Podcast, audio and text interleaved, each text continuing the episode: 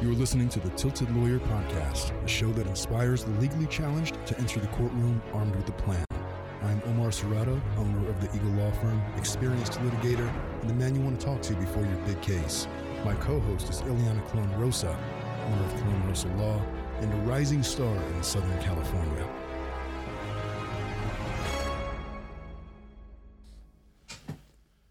Recording in five, four, three, two, one.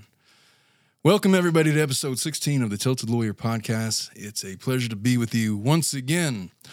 A follow up from our last video from last week, where I don't know if you guys are paying attention or not, but our our channel kind of blew up in a major way. Well, not in a major way. By that, I mean, we're used to, you know, putting out these videos and like our family is watching and whatever. Oh, that's really great. Some of our clients are paying attention. and so we're not used to having a large audience. But after the Darrell Brooks video, when we recapped the entire trial in episode 16 over the weekend, we started getting an audience.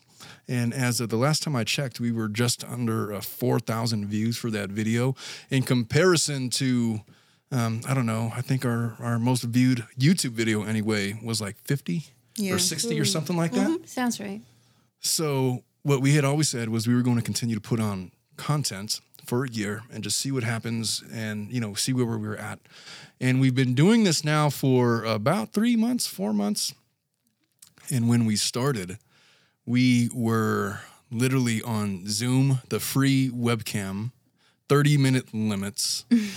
and well, I mean, the the video never made it to air. It was terrible. It was fuzzy. It was it didn't sound very good. I don't even remember what we talked about. I want to say that we talked about how to win your child support case or something like that, Yeah. or your custody case. And since then, we've gone through many iterations of uh, the Tilted Lawyer podcast studio. It used to be just me and Ileana here in our respective offices, and she would be at home, and there would be a Caloro in the background or a, a Claudio, a, a drill. And, Taladro. a Caladro. Yes, taladro. Yeah, and you know, we would have. Uh, I would be here doing my thing, and then we invited the crew to come in, and then we experimented with studio setups in our conference room. And I think what we've settled on is what you see here. A lot of work has been put into this. There's been a substantial learning curve to all of this. And who knew that I was going to be using part of my JD degree to put together a studio podcast uh, for a lawyer show, which is what we are doing. But here we are and uh, we have a wonderful show on deck for you guys today. Uh, we are going to do a update on the Darrell Brooks sentencing hearing. There was a scheduling hearing that took place on Monday.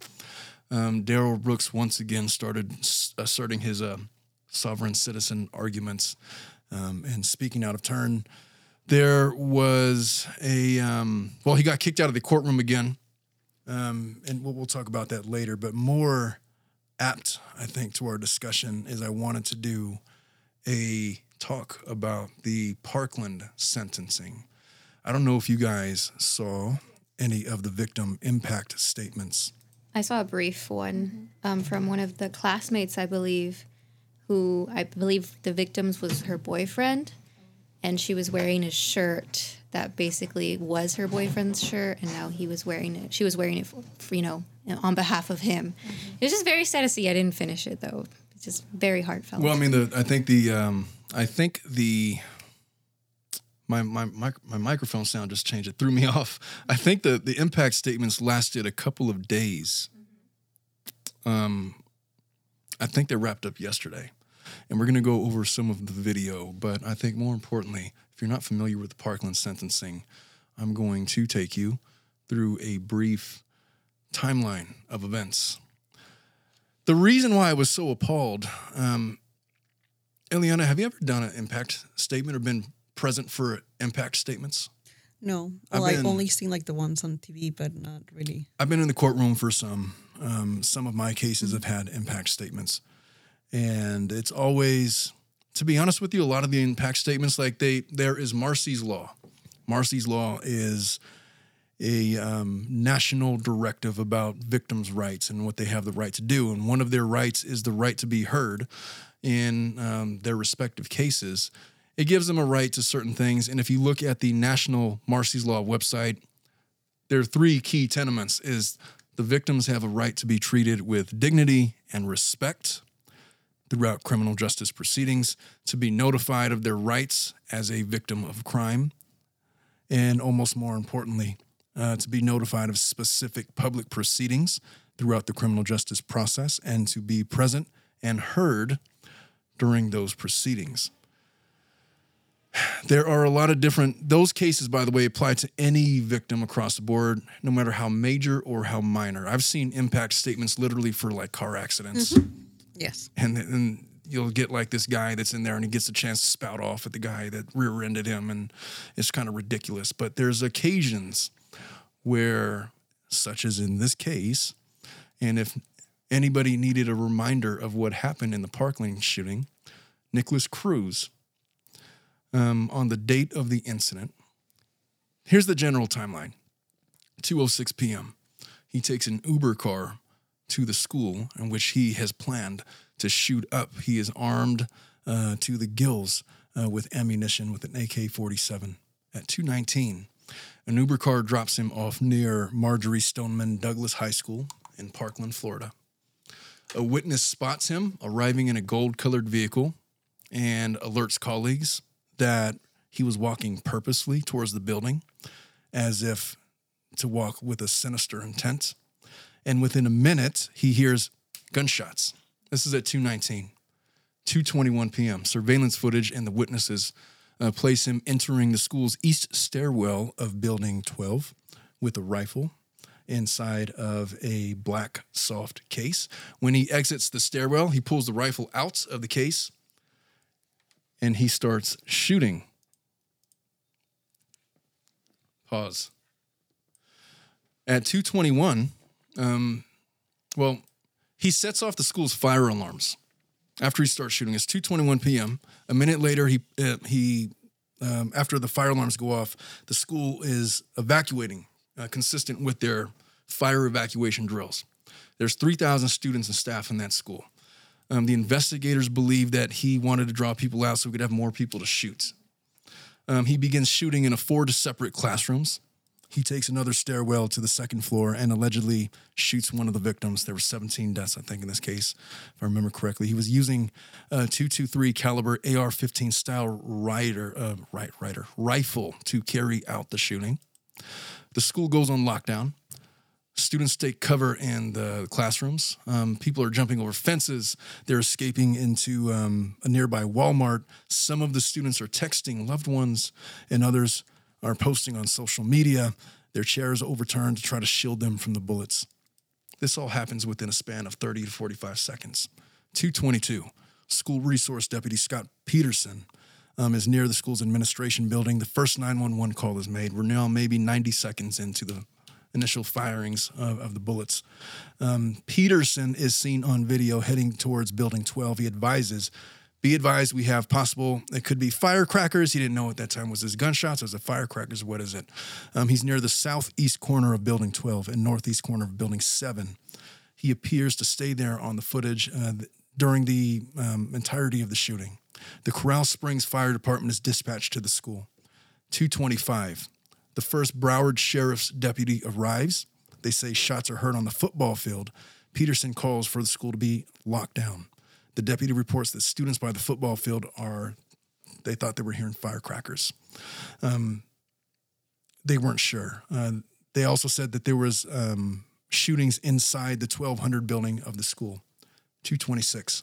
Coral Springs police officer dispatch um, goes on dispatch to talk about a possible active shooting. Uh, they're told uh, the 911 lines are blowing up. The victims are literally in that school being shot up and trying to get a hold of anybody, family members, law enforcement, 911. It's, it's literal chaos inside of those buildings. At 227, uh, the first officer arrives to the school. Peterson says to make sure that nobody goes inside of the school while the shooting is occurring. Um, Nicholas Cruz, he takes the building's east stairwell to the third floor where he drops his rifle and his backpack and he begins running down stairs looking for more victims to shoot. The suspect exits building 12. He runs towards the tennis courts. It's now 2:28 p.m. Uh, about 7 minutes since he arrived in that Uber vehicle. Seconds after Cruz leaves the building, Peterson says, Broward, do not approach the 12 or 1300 building. Stay at least 500 feet away at this point. Nobody knows what's going on. Um, but by now, everybody knows what's what, what did went on. Um, Cruz continues running and eventually mixes with the students and staff running out of the school. On the Coral Springs radio, uh, which cannot be heard by Broward deputies, the suspect is described as a white male with an ROTC uniform, burgundy shirt. 2:29 p.m. The Broward County deputy tries to enter the building 13. They can't get in because the building is locked. There's a description of the gunman at this point. Um, it goes out on dispatch. It was a male in a hoodie with an AK 47 or an AR 15. At that point, they weren't sure. Coral Springs officers are told three people are down in room 1216.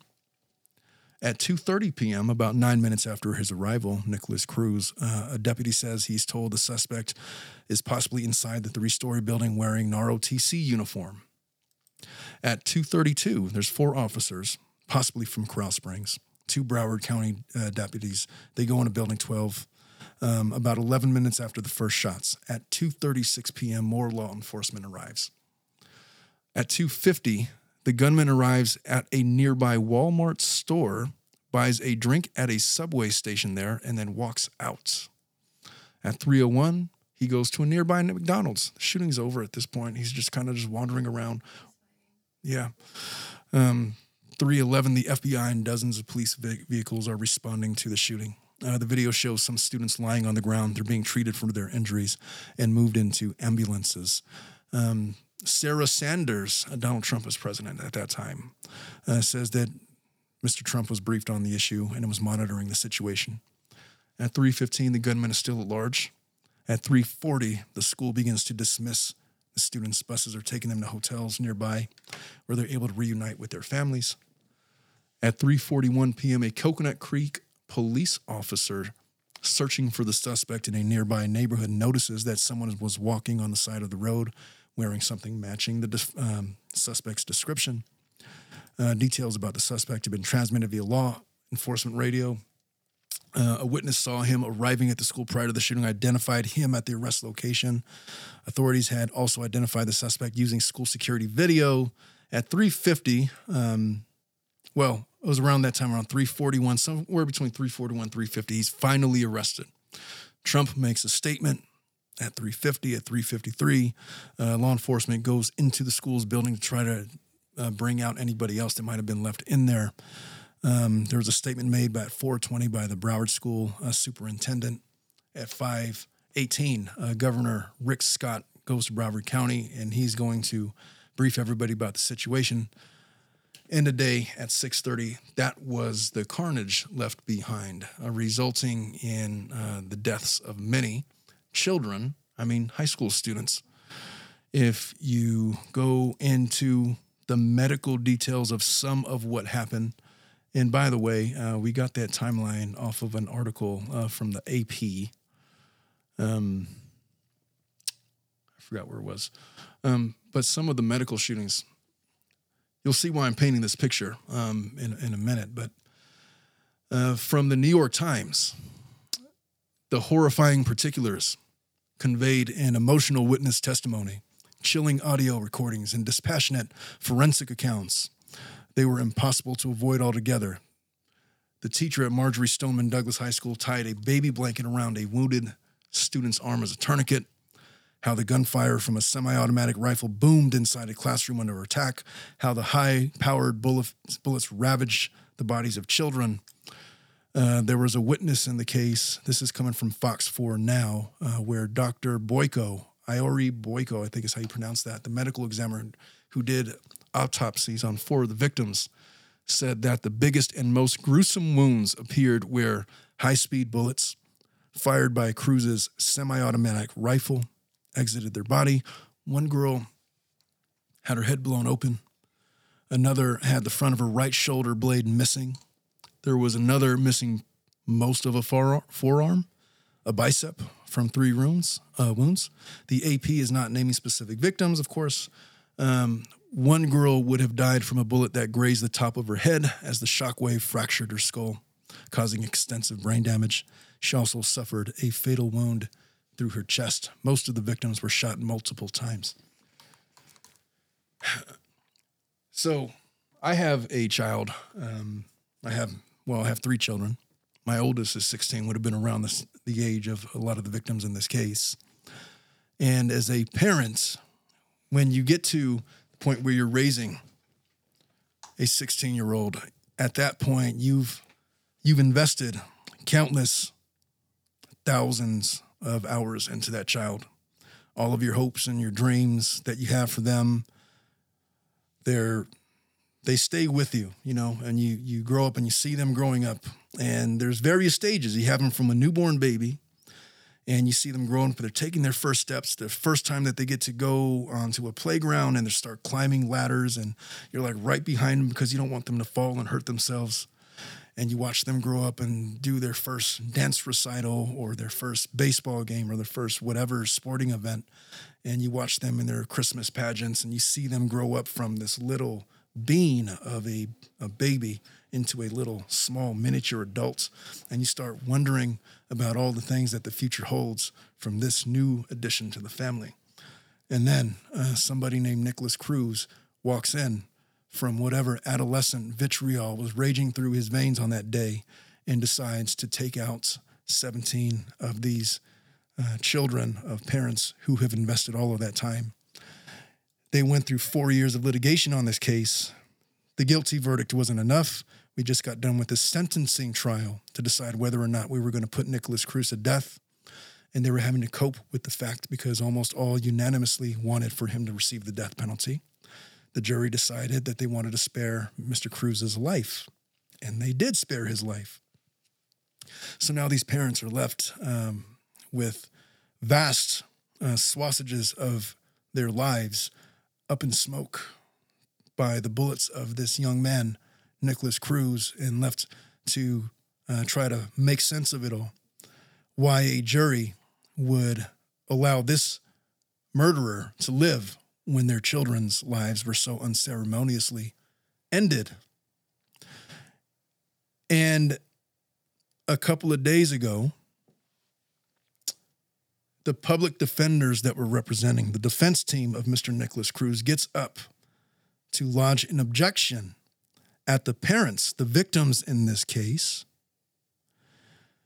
stating that it was they were making inappropriate comments towards the defense team and that how dare they you know what? I'm just going to play the video clip. I think you guys should. Um, this was the objection. Let me find that video really quick. The defense objection, video number one.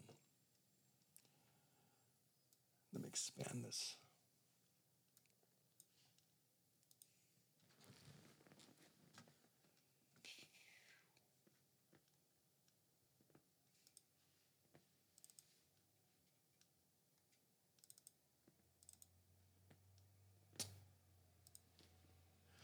So there, they took a brief recess, and the defense um, lodges the following objection.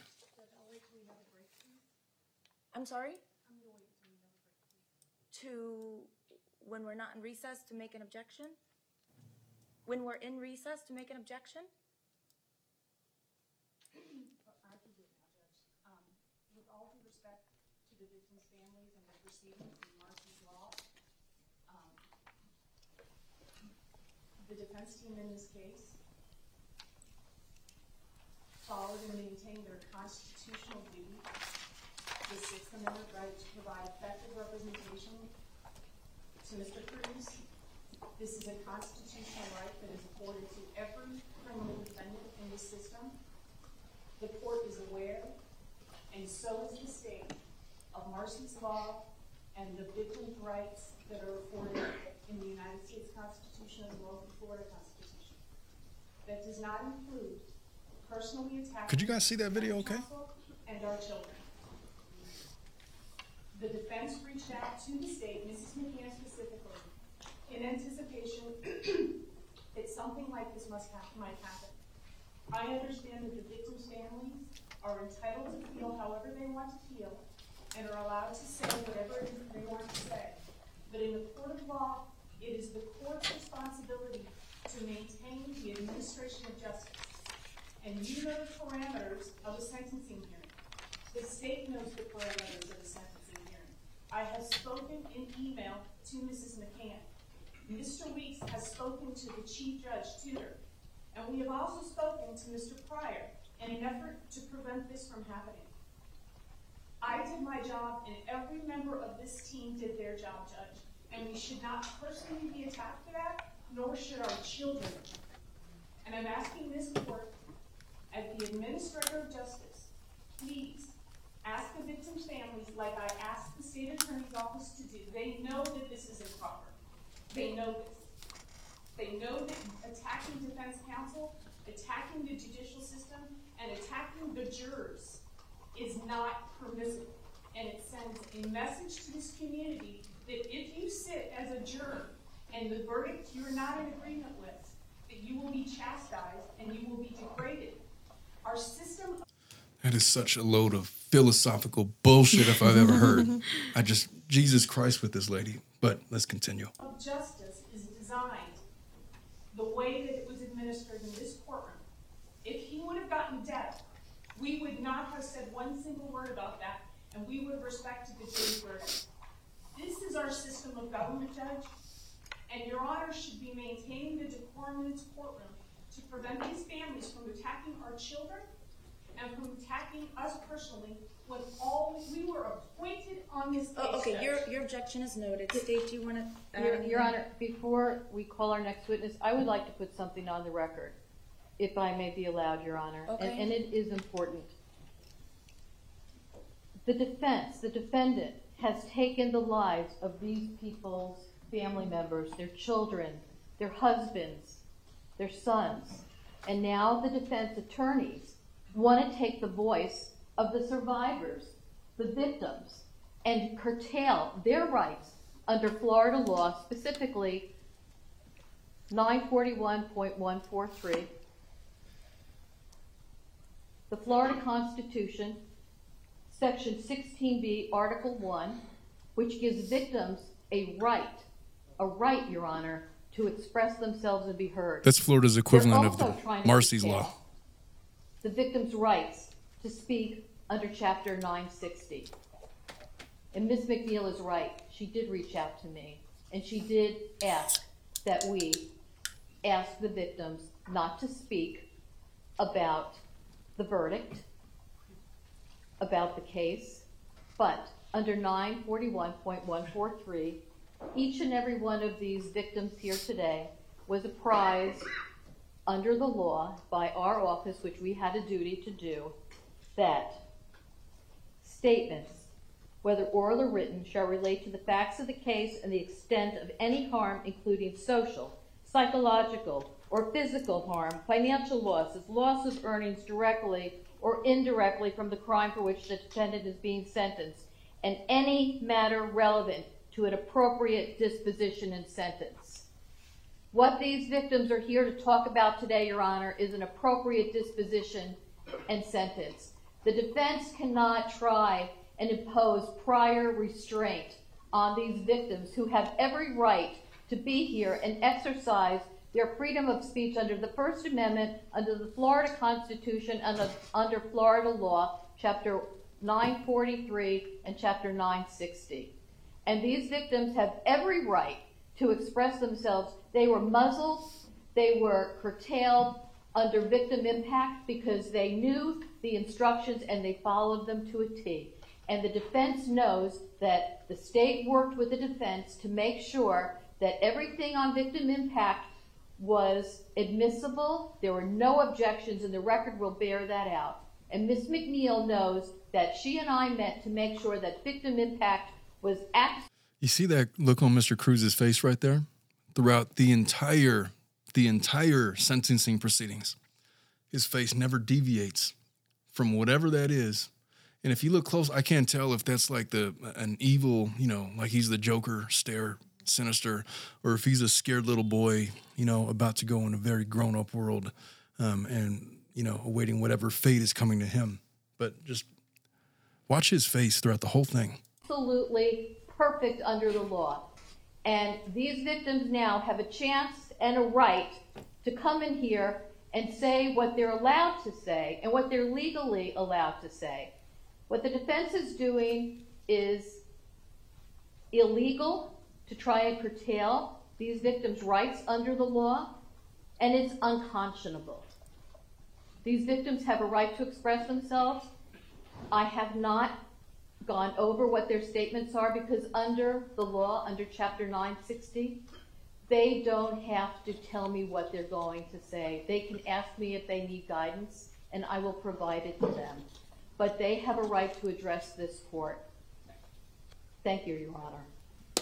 State, you can go ahead and call your next witness. I just need to say that the But they're going to follow it up. And the judge is about to get pissed. sentencing proceedings for the, for the rights that the victims' families have. We are not trying to do that. But the state attorney's office knows that what is happening here is beyond what this, the victims' families are constitutionally protected to do. You can say whatever you want to Mr. Cruz. You can attack him and say whatever you want. But you, your honor knows that what is happening here is not permissible. Ms. McNeil, stop suggesting that I know that something is impermissible and that I am allowing it to happen.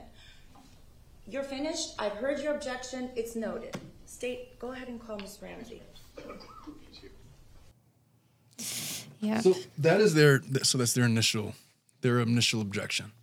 It didn't end there. Now they could have oh. taken the cue from the judge and just shut the fuck up. Mm-hmm. but they had a press. Okay, but you guys just heard what she had to say. Mm-hmm. Yeah. that defense attorney, which I'm as a formal, well, I'm not a formal, I'm, I'm still kind of a criminal defense attorney, but as a criminal defense attorney, I am absolutely appalled by, but I'm curious about what you guys all think about it, what she just said.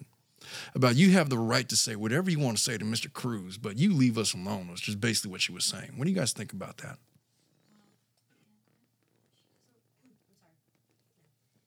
She doesn't want her to speak on behalf of everybody. She wants her to speak on behalf of her of her, but not take as if her word was everybody's word because she's wrong. And it's totally respectable. Behalf because she's taking like like what I feel is exactly how everybody feels and no it's not. What do you think, Ileana? I know that you've been in this. Uh, I'm curious, like what exactly were the victims saying? They were alleging. Yeah. I, no, I didn't hear. I tried to go back and find where they were threatening their children or whatever. Yeah, or yeah. so it was the inappropriate comments. children of the district attorney? That's what I No, was no, no. wondering. Well, th- those are the that's the defense team, and uh, apparently, I guess they're alleging that some of the comments made towards the defense team was inappropriate. Now, mind you, that this Mm-hmm. defense team, we, we actually covered this a few shows ago, where they were literally flipping off the judge because they didn't like her motion decisions. Mm-hmm. what? They were, you know, sitting there laughing and just, Mm-hmm. you know, hamming it up with um, Nicholas Cruz, the guy that murdered all of these children. Mm-hmm. And, um, you know, they were they were playing all this gamesmanship with the judge. And like, oh, we have 150 witnesses, and then they rest after 33, and they just wasted two days of court. Mm-hmm. And the judge already went in. Yeah. They've been doing this mm-hmm. shit the whole time. Mm-hmm. And so this is kind of a culmination. Now we've gotten all the way here. We got this unsavory verdict that the majority of people are in disagreement with, but unfortunately, or fortunately, in criminal court, majorities don't count for anything. This ain't hand grenades. It's a, it's a, you get, it's all or nothing. It's an all or nothing. And there was a couple of jurors, and you know who knows what happened on that jury, but there was a couple that just were so against the death penalty, despite it being the fact that they, he murdered all of these children. He, they weren't going to ever recommend the death penalty. And here are these people defending him. Fair. I have defended um, unsavory characters before.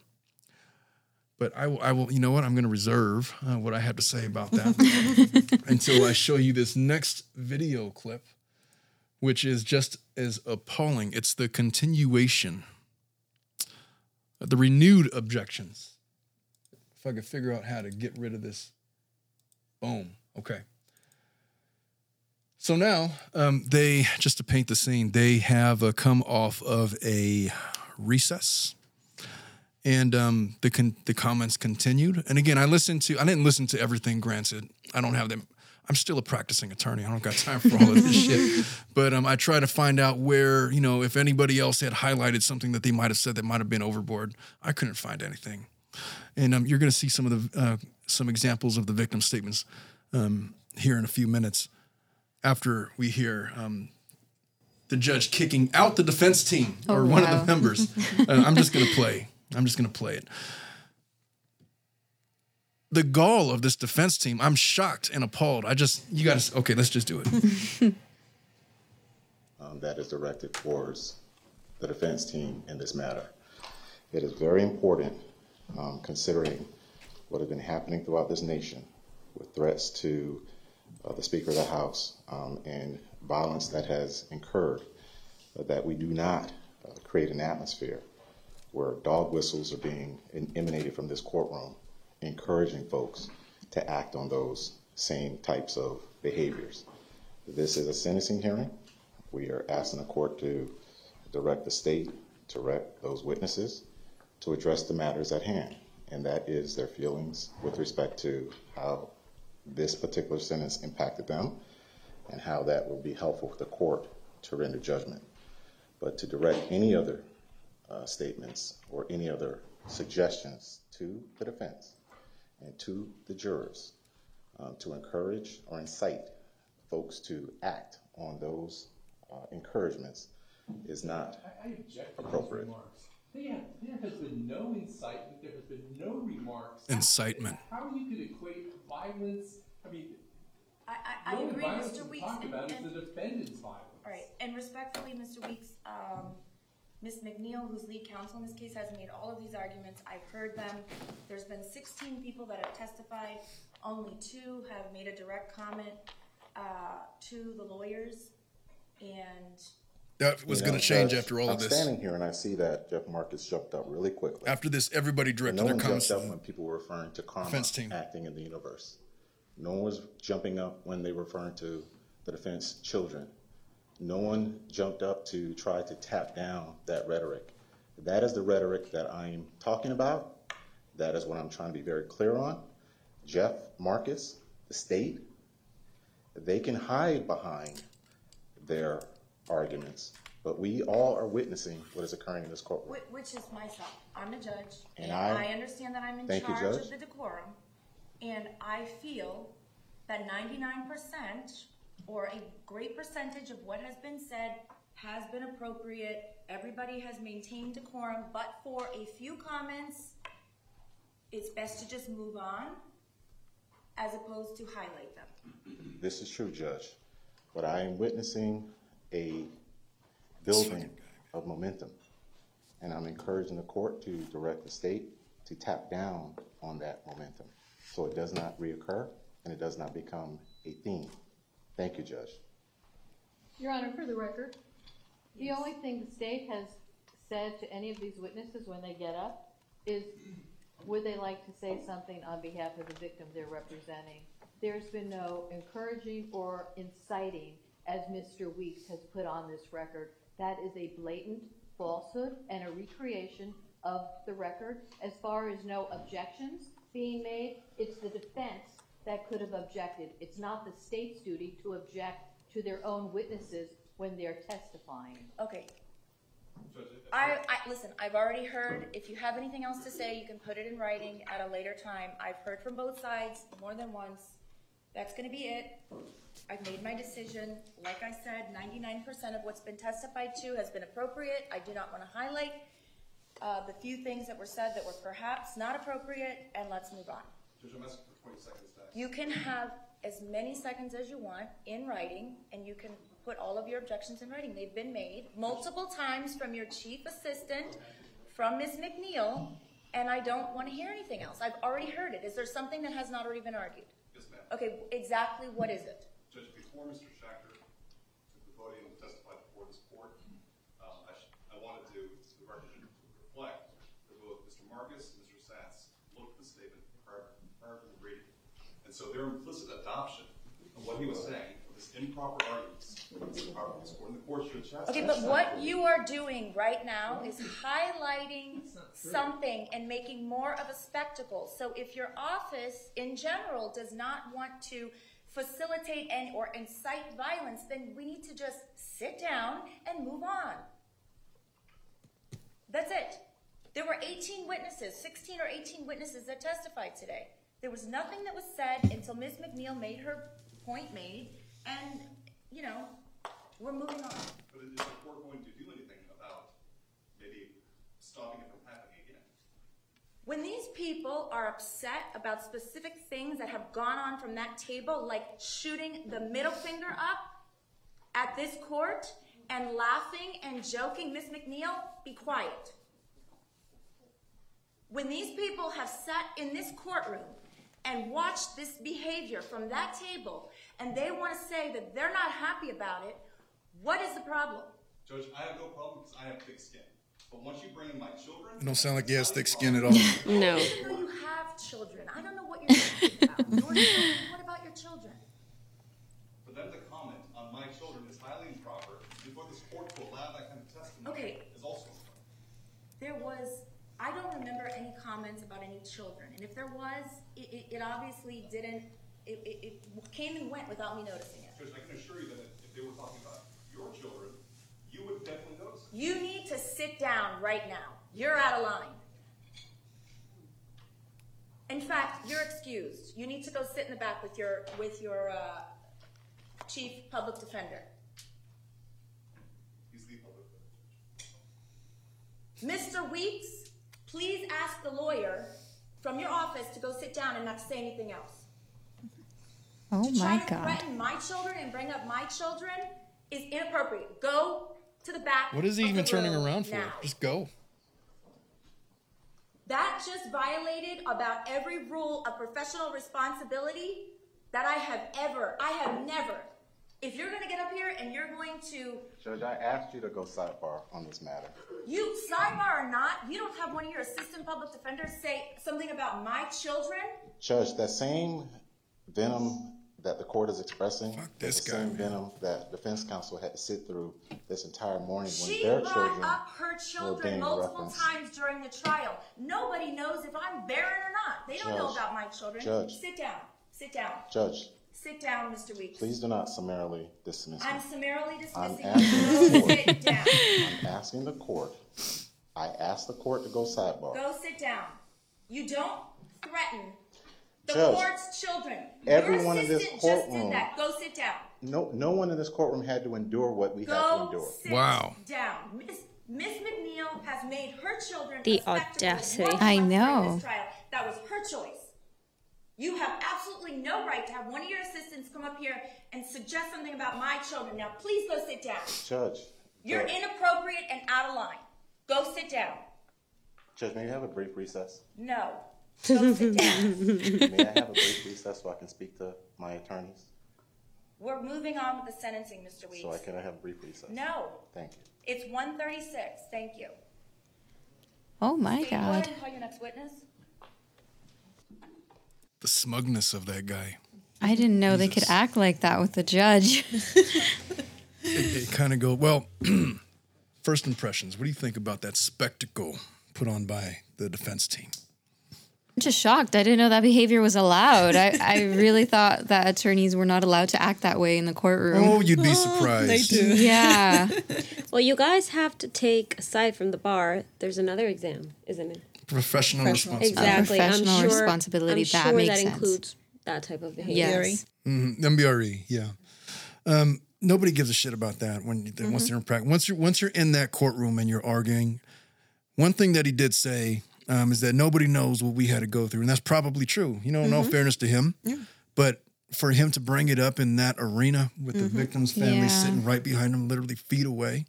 If I was one of the victim's dads, I mean, it would have taken everything within me to not jump over the and have the bailiff tase my ass before I try to choke his ass out. Like, who in the hell are you?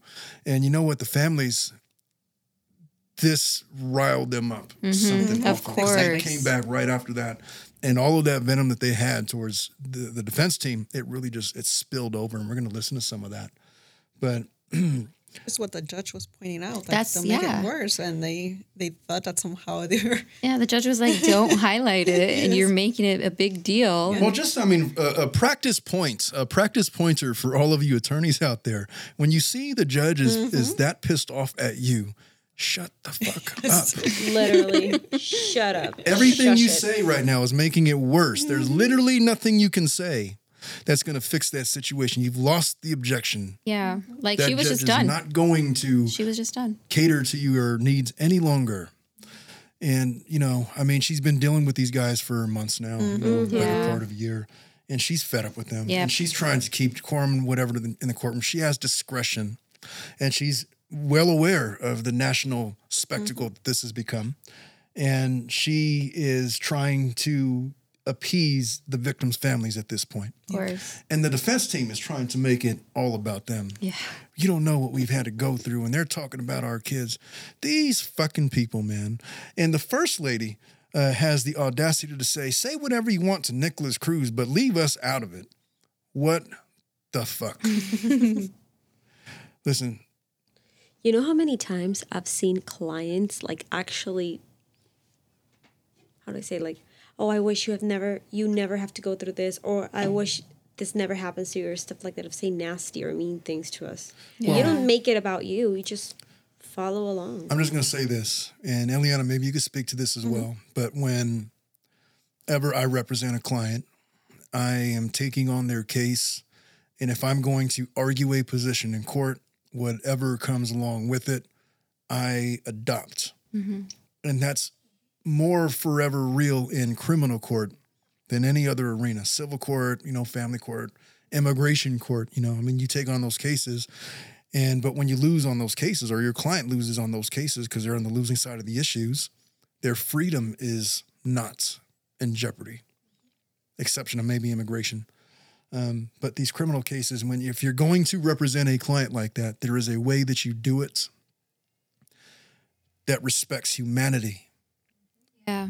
And what these what this defense team has done throughout with the games that they've been playing, with their um, ubiquitous attempts to stall and delay the proceedings, with the gamesmanship, with the flipping off of the judge, with the laughing in the victims' faces with their client, you know, as they're laughing and joking with the with the the men that murdered all of their children.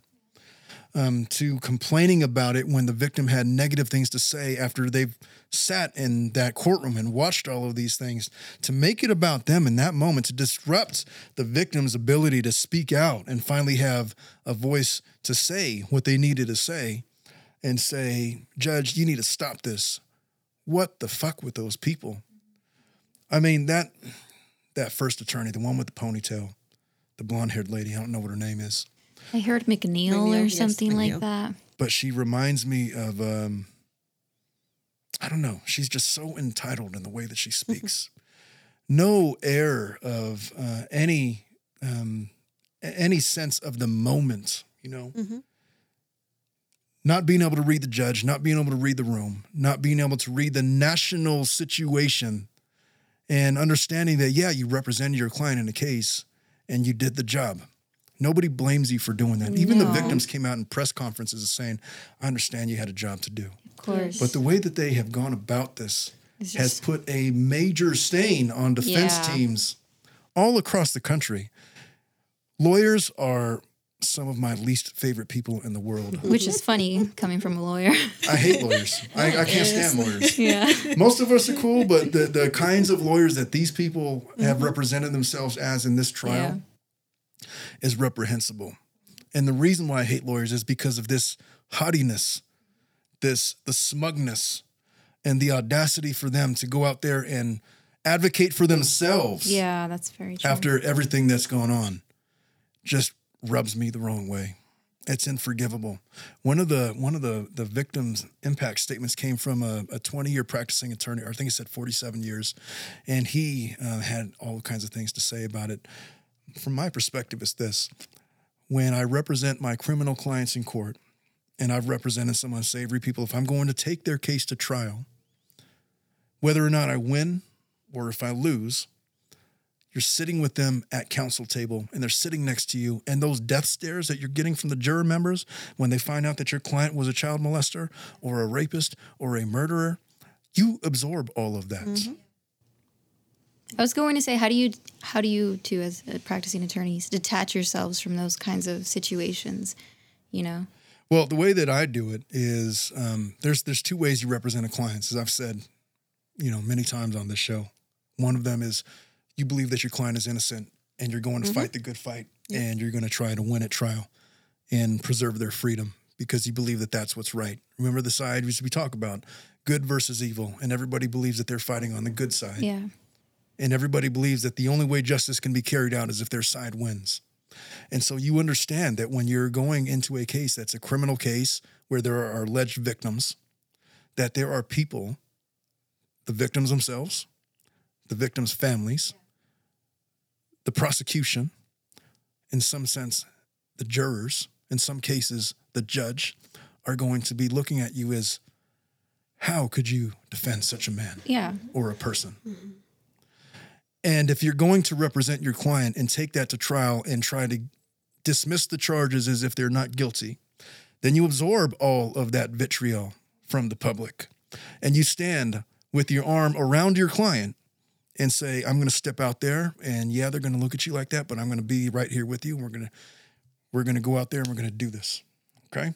And they're not going to like you and it's going to feel really bad, but I'm going to put on your case and you're going to have your day in court and they're going to make a decision based on the evidence and whether you're guilty or innocent, it's up to them.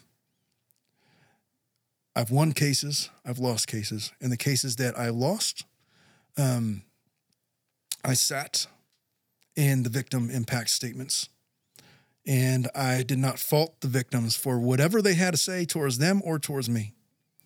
Granted, they didn't say anything against me because they won their case. Mine wasn't a, a, a default. Uh, uh, mine wasn't a uh, death penalty case. Yeah. So they won their case. But I'm sitting there, and, and all of this, all of this anger is being lodged at my client. But I'm not. I can't. I have no right to be offended. Yeah. If you're going to go to law school and spend all of that time and your energy and pass the bar and become an attorney and represent a client like this and um, you know take on the case, then you got to do the job all the way. You got to finish the job. And part of the job is to absorb what's coming. Yeah. And what's coming is the emotional toll Yeah. that has been, you know, heaped upon the victims' families for four years now. This case happened back in 20, the incident happened in 2018. 2018. We're almost in 23. 22 is almost over. But it offends me as an attorney the way that these this defense team conducted itself. I'm literally appalled. Mm-hmm. And I don't get that way. I'm I'm more often than not on the side of the attorneys in in mm-hmm. whatever side because this is a hard job. Yeah. Yeah. It's extremely taxing. I know what we go through as attorneys. I know how we take these cases home. I know how it weighs on our conscience. I know, I just know how it is.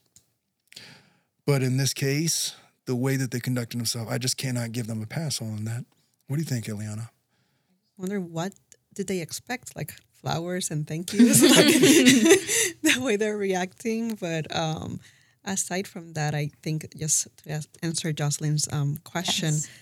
that at least for me is i try to of course focus on the law and the facts and then just try my best uh to apply the law and i guess deal with the technicalities of the law rather than focusing on the uh, emotion part Yeah. like especially if i know like my client is guilty Yeah. because a lot of times there's guilty people but if uh, the case is not put um, like correctly there's rights that they have and you have to protect those rights and that's what I, what i'm there for like Yeah. i need i just do the best that i can according to of course the law and what i know and i think that allows me to sleep well Well, I mean, That's a good way of putting it, though, Yeah. for sure. that's well, what Ileana said is 100% Yeah. how it is. Mm-hmm. Yeah. I mean, we have a job, we have a case. Sometimes we can't pick our clients. Like these Yes. public defenders, they can't pick their mm-hmm. clients. They're representing the worst of the worst. Of course. Most of their clients are guilty. It's just most people that get arrested are it's for a reason. yes exactly Very, I mean, how often has your grandma been arrested coming home from Olive Garden? Yeah. most people who are arrested are involved in some bad shit. Yeah.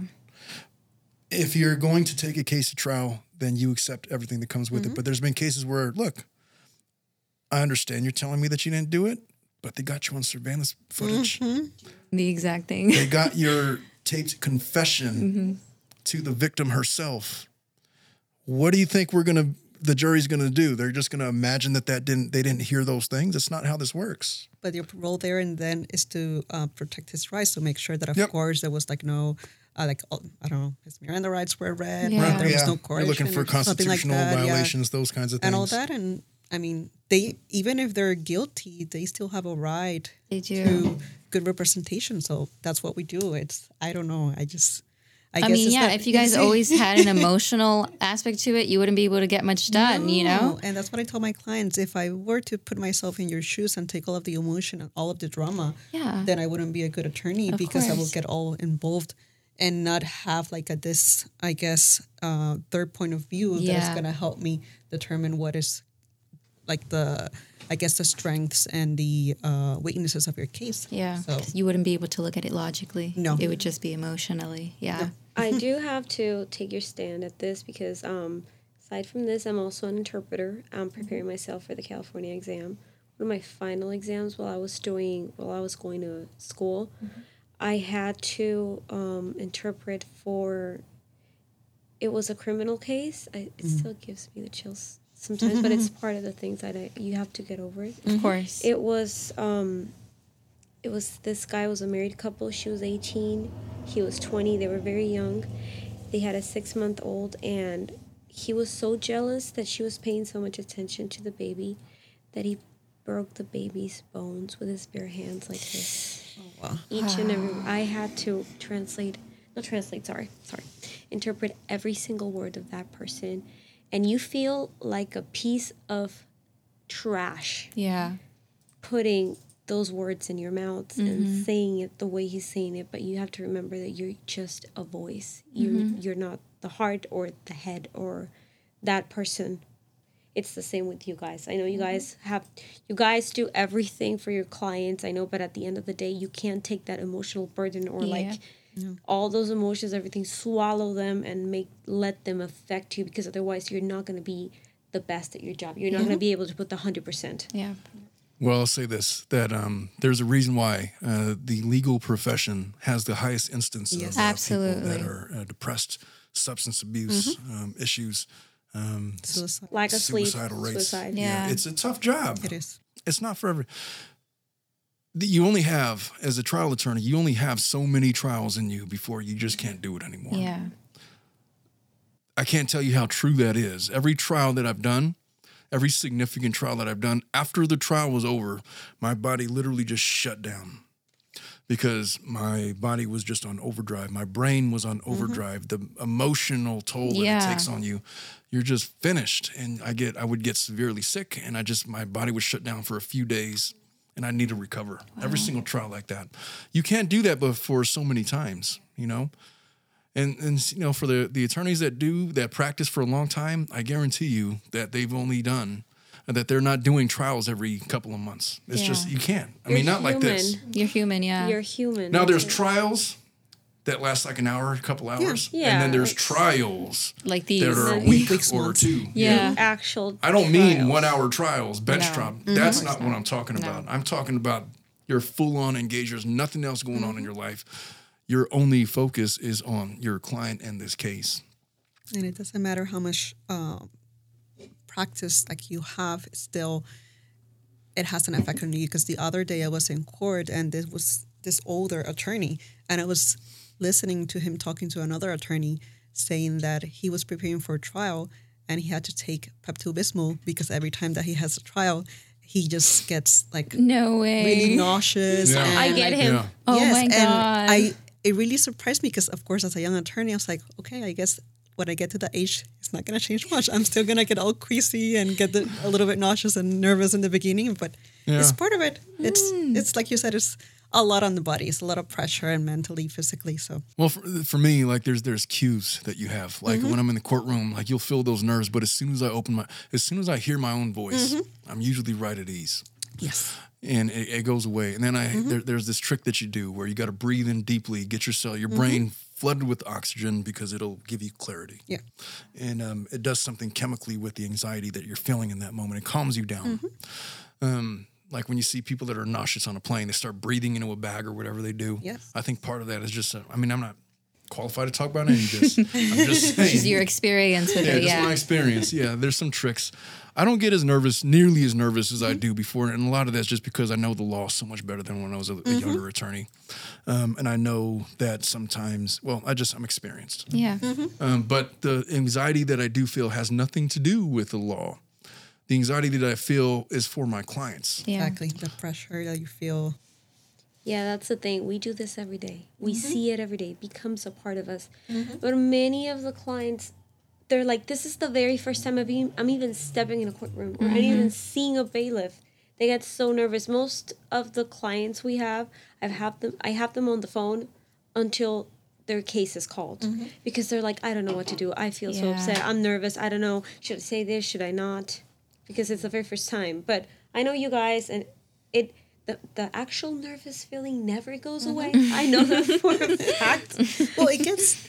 I guess it gets better because I was just telling my husband yesterday that on Tuesday I almost fell like full face on in front of everybody in the oh courtroom. Oh my god. And I think because I tripped with a chair, I think a couple of years back I would have been like so ashamed, and I was like, "Oh, oops, I tripped," and I just kept going. And everybody was looking like, "Are you okay?" I'm like, "Yes."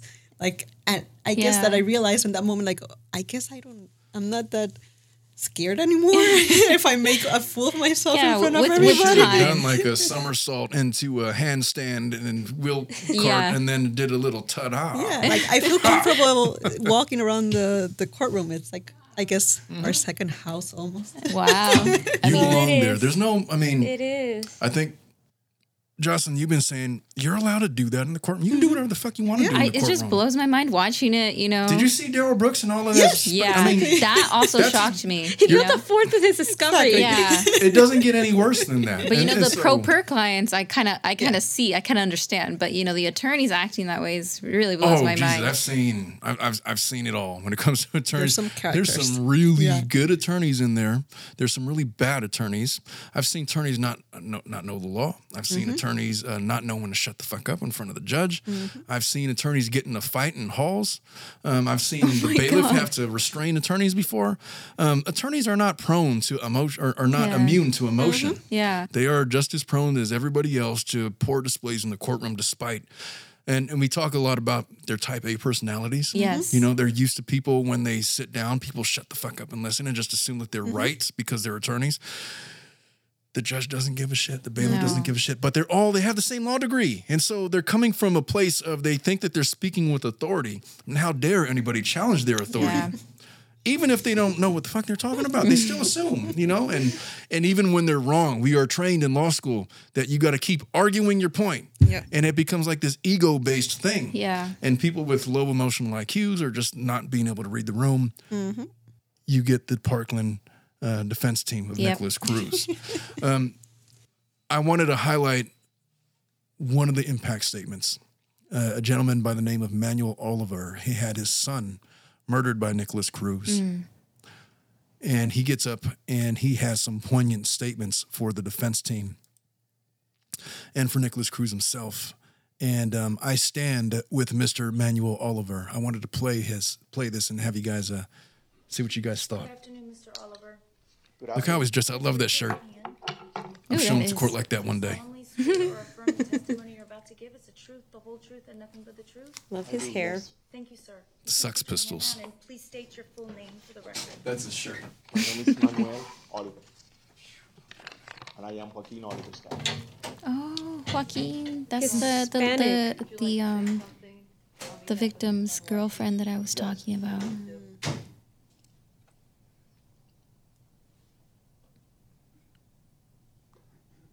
I was advised not to be in this room since the very beginning of the trial I believe they're from Venezuela. Yes. because if I have said something wrong, you guys could complain.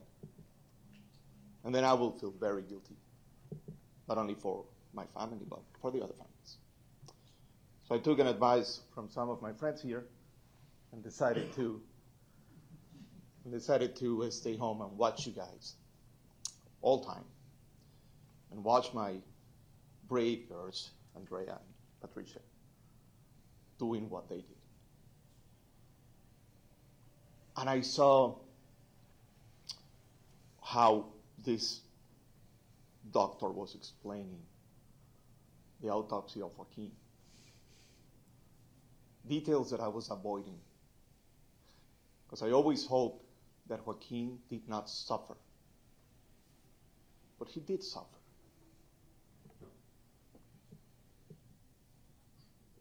You shot my kid four times. You blew his head. His marvelous brain and ideas and dreams. You destroyed them. Shot him four times. You needed an AR 15 to do that. Because otherwise, Joaquin will have beaten the shit out of you. Hmm. So you were a coward enough. And you can be cowards in this life. Hiding your actions. The middle finger thing. Apologizing for a middle finger. You need to learn how to do a middle finger. So you don't need to apologize to anyone.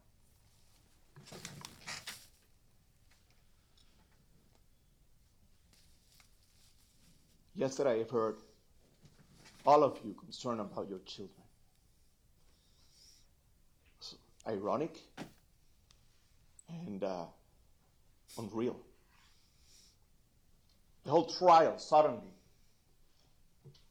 Oh, don't mess with my kids, my children. Keep away from that. Really? What about our children? So for a minute, the trial was about protecting your kids. That's crazy. That's crazy. I was told not to use profanity here. I won't. I'll try.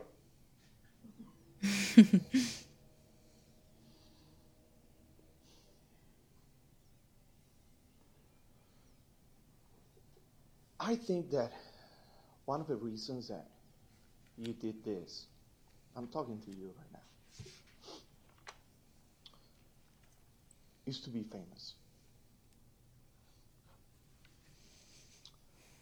So I think that someone will steal that fame from you. Look at that guy with the stupid pink tie sitting back there. I thought he was kicked out. What happened? Will own that fame. And someone will.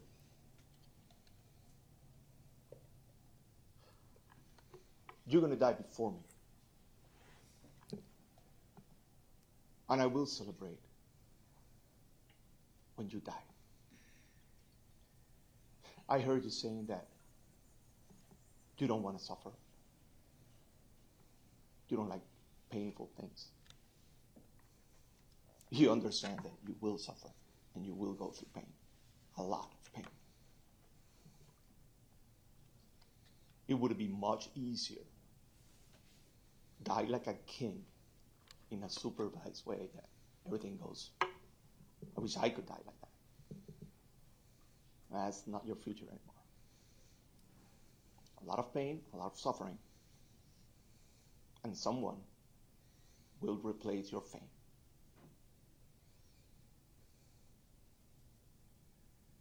And I'm closing this chapter today, but you're not. Your chapter opens today.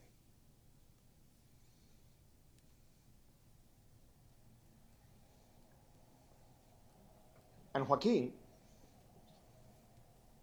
is with us. His mom, with me. We are with him every single day. That day, you didn't kill me. You didn't kill Patricia. So we are still Joaquin's parents.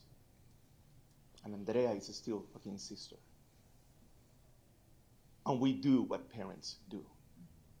We come here and let you know what is right or wrong when you fuck with our children.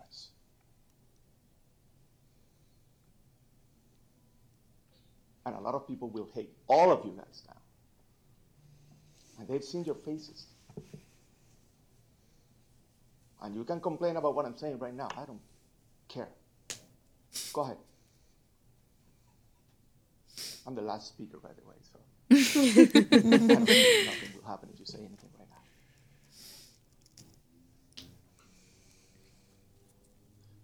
And I have another message for you. It's not cool what you did. All the kids, the youth, that along with Patricia and myself work tireless every single day on debating gun violence and change the future of this nation hate you. So if you were trying to be the cool guy, you're not. You're the worst. How does it feel? Nobody likes you. Sad. You know who they love, Joaquin? They love him. They send him messages. He has followers, millions same of face followers from Yeah. earlier. for all around the planet. And they will keep on following Joaquin while you are afraid of going through pain and die because someone will steal your fame.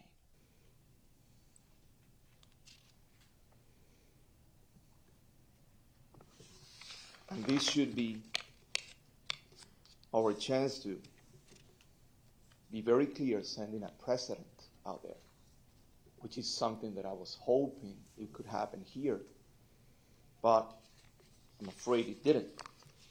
Because if we have a death penalty option, uh, again, you have heard this a thousand times, and we're not using it to take I'm gonna cut that one a little bit short because it's going a little bit long. But um, God, I want to have a a beer and a whiskey with that cigar.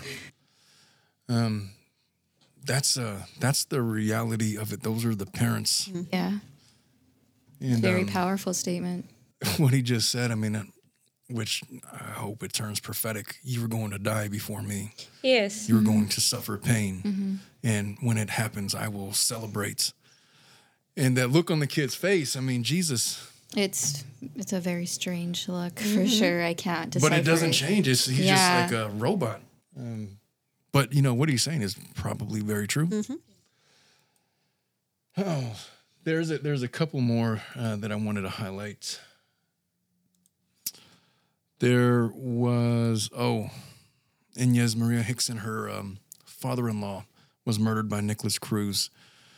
You know, we had intended to go into um, some stuff with Kim Kardashian and uh, Darrell Brooks, but we are like at an hour seven right now, so we're going to have Kim to save those for next week. There's a settlement about how she was defrauding people with some kind of uh, uh, Bitcoin.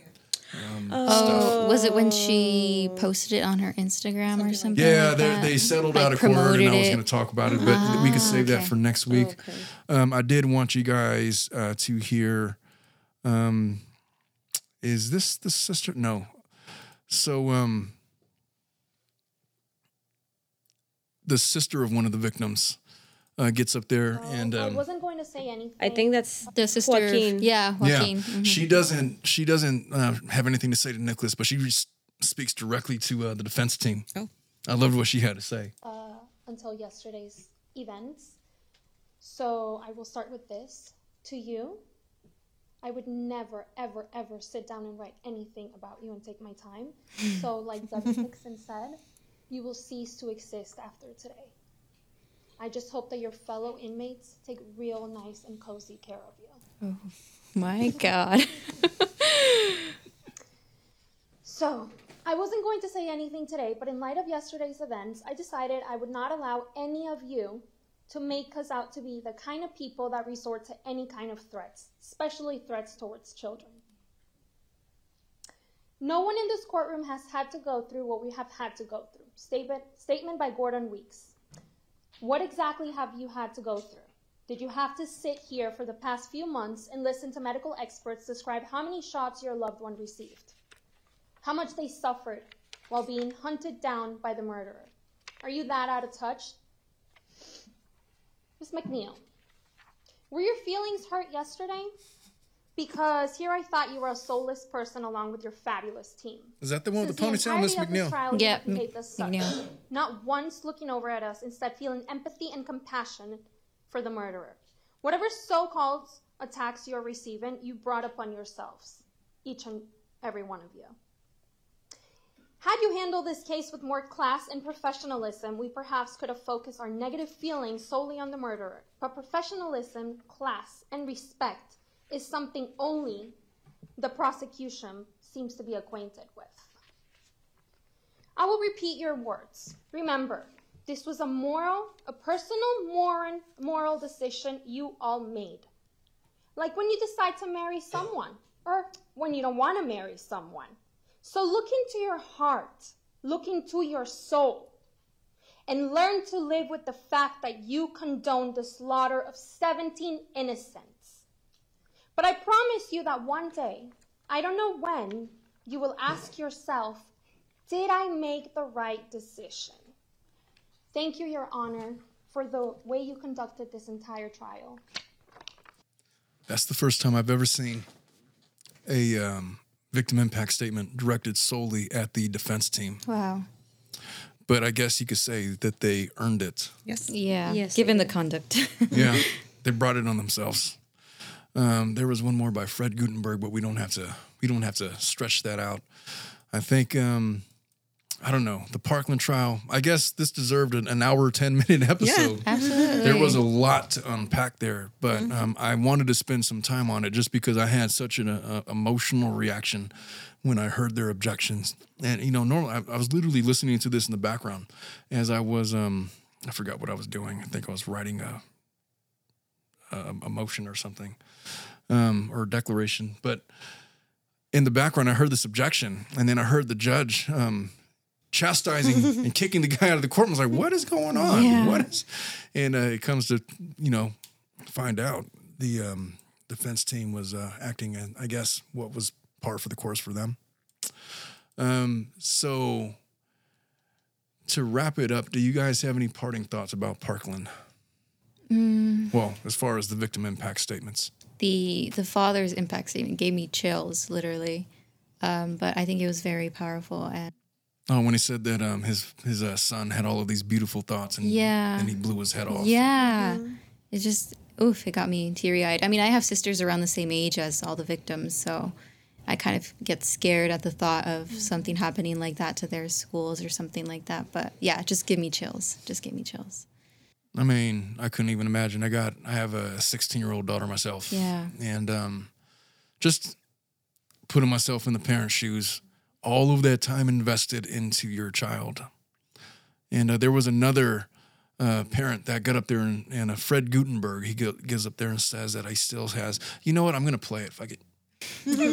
I'm paying the bills. We got time. First, Your Honor, thank you.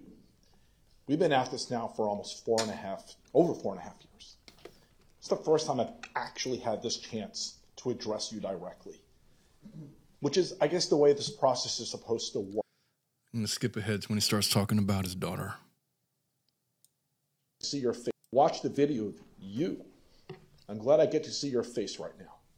Of you killing my daughter for the very first time. You see, all those video evidence that was shown in this courtroom, we didn't see it. Maybe that was to protect us, to protect the public. We didn't see it. But heading into this week, I was searching for answers for clarity. And I sat with Attorney Satz and I watched you kill my daughter on video. And unfortunately, I saw you killing many of the others as well. I saw you enjoying it. And I saw also what I expected of my daughter, who was the toughest human being on the face of the earth, running for her life down the hallway. And the thing is, my daughter made it to within one second of being alive. She actually made it into the stairwell. You shot her with a single shot. You severed her spinal cord, her chest filled with blood in the stairwell. You did that. You did that to the other 16 as well. After I sat with Mike, I did what I often do. I went to the cemetery looking for guidance from Jaime, for strength. And I walked away from the cemetery realizing no matter the outcome of the verdict, nothing changed. Jaime's still at the cemetery. Nothing changed. I'm still a dad who spent every day dreaming of walking his daughter down the aisle, who now will have to endure a lifetime of the reality that I won't get to walk my daughter down the aisle. There are, actually, by a show of hands, anyone else in this room, because of him, going to have to endure not watching people they love get married? I am a person who has to endure the fact that my daughter is not in the college of her dreams because of you. Out of curiosity, does anyone else in this room have to endure the fact that their loved ones aren't in college? Because of you, I've had to endure spending Father's Day. My wife has had to endure spending Mother's Day.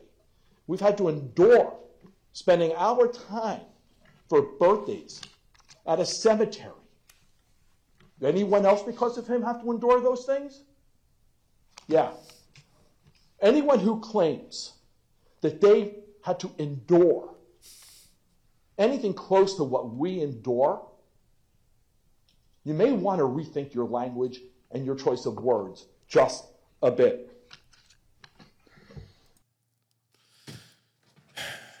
I don't think you could have said it any more powerfully than that. No. Endure, right? They used that word. They said they endured. What did they endure? What did somebody said something mean to them in the victim impact statement? Somebody gave them a dirty look. Did somebody flip them off? Give me a break. Why don't you all grow a pair? Um, or don't grow a pair. It doesn't matter. Um, at well, at this point, uh, we are an hour sixteen in, and it's time to wrap up episode sixteen. Or are we on seventeen? Are we on sixteen or seventeen? I think 17. on- no, I think we're on 16. Yeah. Um, thank you all for listening to the show. And we, uh, as always, we record uh, new episodes on Thursdays. We, they premiere every Friday afternoon um, around three o'clock, um, sometimes earlier, sometimes later. Um, you can also listen to us, well, not only on the YouTube channel, uh, which we've gained um, uh, some followers um, in the, last few days, but on the podcast, you can, whatever your podcast of choice, whether you listen to Spotify, Apple Podcast, uh, Castbox, whatever it is, um, you can find the Tilted Lawyer podcast in audio form. Um, and it debuts the same. Well, the shows come out the same time as the YouTube uh, video. But thank you for all, all of your support. If you have any show requests or topics that you want us to cover, um, by all means, uh, leave um, uh, leave some comments down below, and then we will surely uh, get to your topics of choice. Other than that, uh, any parting words from um, any of you? Just tune in next week. Tune in next week. we'll see you all next week. We love you all, and we'll see you later. Bye bye. Thank you all for listening to the entire podcast. We really do appreciate that. And as always, you can find us on YouTube on the Tilted Lawyer Podcast YouTube channel or on your podcast carrier of choice. If you feel we've presented anything of value, please leave a five star rating, like, and subscribe. We always appreciate that kind of thing. And we do look forward to seeing you all again live every Thursday at 3 in the afternoon. We love you all. Take care.